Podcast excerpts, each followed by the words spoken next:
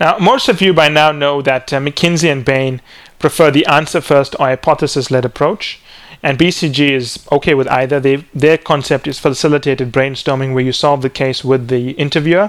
You can do it from the decision tree approach, which which BCG tends to like, or you can do it from the answer first approach, which McKinsey and Bain try to lo- love. And one is left brain thinking, which is the decision tree approach. You're moving from the left side from the core problem and working your way out to these branches.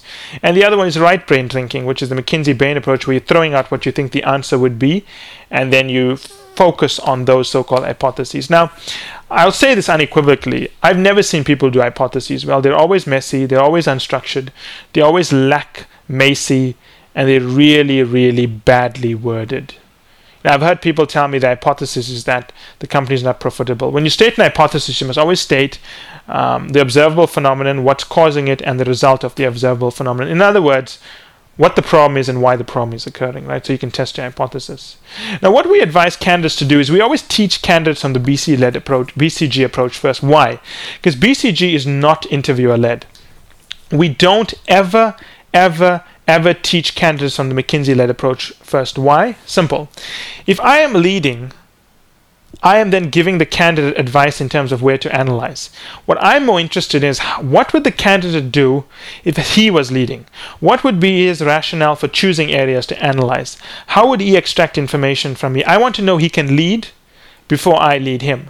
Because what will happen is if I only teach him to do cases on the McKinsey led style, he will never be able to lead an analysis. And for me, that's bad because if you face BCG in an interview, you'll be creamed unless you can lead an interview. Right? So we always teach from the BCG led approach where the, inter- where the interviewer is following the candidate. The candidate is leading and guiding the interviewer on their thinking. Once I can see the candidate doing that and I'm comfortable they know how to do cases themselves without any prompts or excessive direction and guidance from me, then I will step in, as all of our coaches do, and teach them how to follow through the McKinsey led approach, right?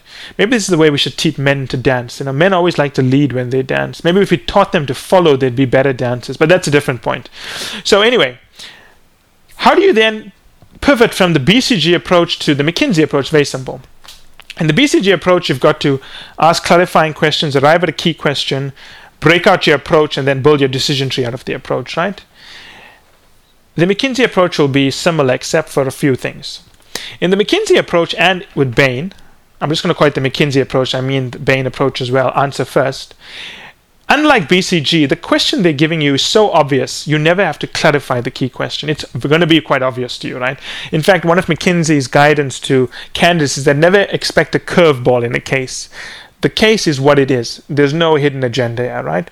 So, what a candidate needs to do is that while in their heads or even the sheet of paper, they've got to follow our approach of building a key question. They should not share that with the McKinsey or Bain interviewer. They should just write it for their benefit. They've got to then build their structure. Again, while they can share it with the interviewer in McKinsey or Bain, it's more for the candidate's benefit.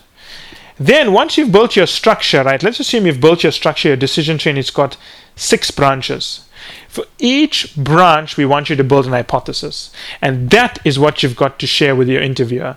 And the benefit of this approach is that if you have built your key question right, you've built your decision tree correctly of your key question, and obviously the way we teach you to build decision trees is to follow the principles of MECE. If your decision tree is MECE, Therefore, the branches in your decision tree are MECE. And by default, if you build very tight, specific hypotheses around each branch, what does that mean? That means your hypotheses are MECE. It's a very, very simple technique we use to help candidates build hypotheses that make perfect sense.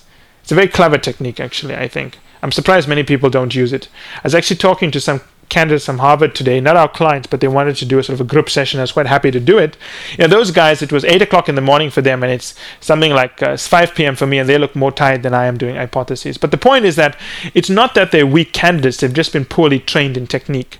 And as I pointed out to them, forget about time, you know, don't worry about the time, just understand the technique. And it took me about an hour to teach them this technique, but after that, they were just flying through hypotheses. Of course, once I taught them the technique, I didn't teach them how to brainstorm because the decision trees were so bad. So you got to tack in another 30 minutes onto that hour. But I think it was about a two hours well spent. You know, I think those candidates will do pretty well going forward, assuming they pick up the other points. So always remember this. You start your learning approach from the BCG led approach where the candidate leads. If you know how to lead, then it's okay for you to follow because you know that you can solve cases if you're forced to lead. Once you know how to do the BCG approach, you can make one tiny adjustment to build hypotheses onto your decision tree, and voila, you have the McKinsey Bain approach. Very simple technique. If you're not sure how to do it, please ask me a question. I'll be happy to comment.